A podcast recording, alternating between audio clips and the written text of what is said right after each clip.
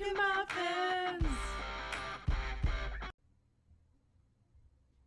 Bear with us if the sound quality is a little off. It has been raining for the past week, so forgive us for that.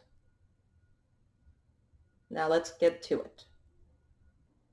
Hello everyone and welcome to the Spice Deck. This is Ren speaking and today I'm going to show you how to make a simple barbecue style rub. It only requires a few simple things, of which being a bowl and some measuring spoons and obviously your ingredients. Before I get into the ingredients though, I just want to clarify what the difference is between barbecue and grilling. Grilling is the cooking method of you put it on a grill, it sears it, makes some nice brown marks, versus barbecue is generally the rub or the sauce. In other words, it's the flavor. So now that that's out of the way, let's get on to our list of ingredients. So first you'll want to grab, once again, the small bowl and your measuring spoons, but also some dark brown sugar because that molasses flavor in a barbecue rub is so amazing.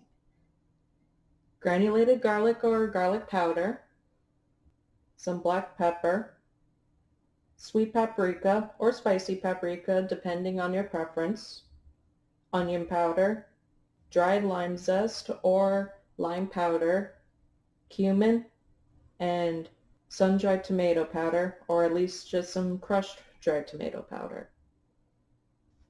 You have everything? Then I'll tell you what to measure out. Let's get measuring. So start off with measuring out three heaping packed tablespoons of dark brown sugar.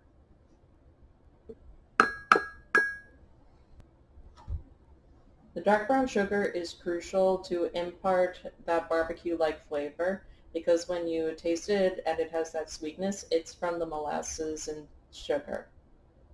Next, grab your garlic and we're just going to measure out one tablespoon or in my case maybe a heaping amount because I have an addiction to garlic.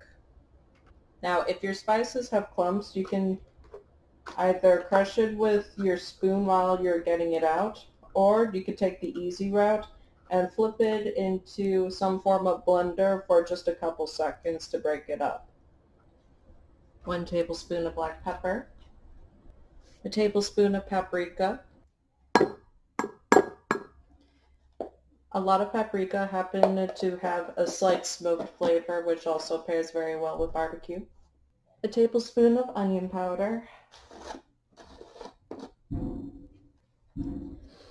Does anyone else like the smell of onion powder, or is that just me?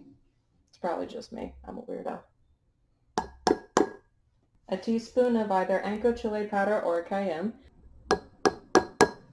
Obviously, if you like spice, you can feel free to add in more.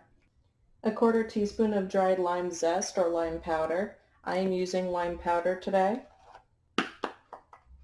So here's a little trick if you happen to have neither but you have fresh lime you can zest it and put it in the mic and put the zest on a plate in the microwave for only 10 seconds and it'll be completely dried out and ready to use. Works well for rubs or even baked goods, say muffins. One teaspoon of cumin.